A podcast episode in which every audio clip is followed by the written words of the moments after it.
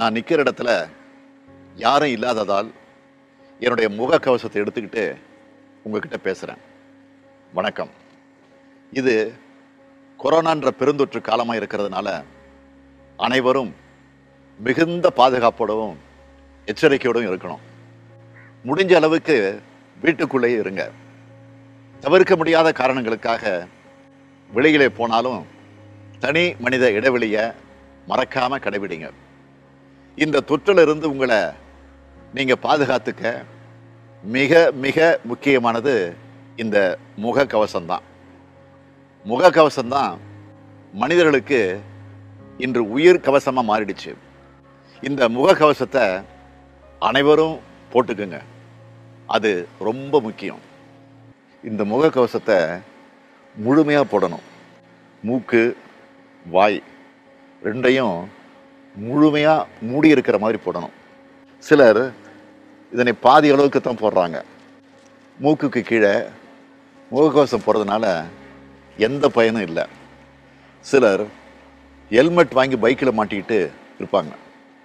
தலையில் மாட்ட மாட்டாங்க.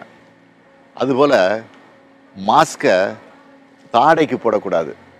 முழுமையாக மூக்கு வாயை மூடணும். அதே போல் மருத்துவர்கள் இப்போ இன்னொரு விஷயத்தையும் சொல்கிறாங்க மக்கள் அதிகமாக கூடுற இடங்களுக்கு செல்லும்போது இரண்டு முகக்கவசங்களை சேர்த்து பயன்படுத்தலாம்னு சொல்கிறாங்க மருத்துவமனைகளுக்கு போகும்போது பேருந்துகளில் பயணிக்கும்போது கடைகளுக்கு செல்லும்போது தொழிற்சாலைகள் மற்றும் அலுவலகங்களை பணியாற்றும் போது இரண்டு மாஸ்க் அணிகிறது நல்லதுன்னு சொல்கிறாங்க கிருமி நாசினியால் கைகளை அடிக்கடி சுத்தப்படுத்துங்க. நல்லா முழுமையாக எடுத்து விரல் இடுக்கில் விரல்களை விட்டு முழுமையாக துடைக்கணும். இது எல்லாத்துக்கும் மேலே மிக மிக முக்கியமானது தடுப்பூசி. இதுவரை தடுப்பூசி போடாதவங்க உடனடியாக தடுப்பூசி போட்டுக்குங்க. நோய் தொற்றிலிருந்து நம்மை காக்கவும் மீட்கவும் இருக்கிற மிக மிக முக்கியமான கவசம் தடுப்பூசி தான்.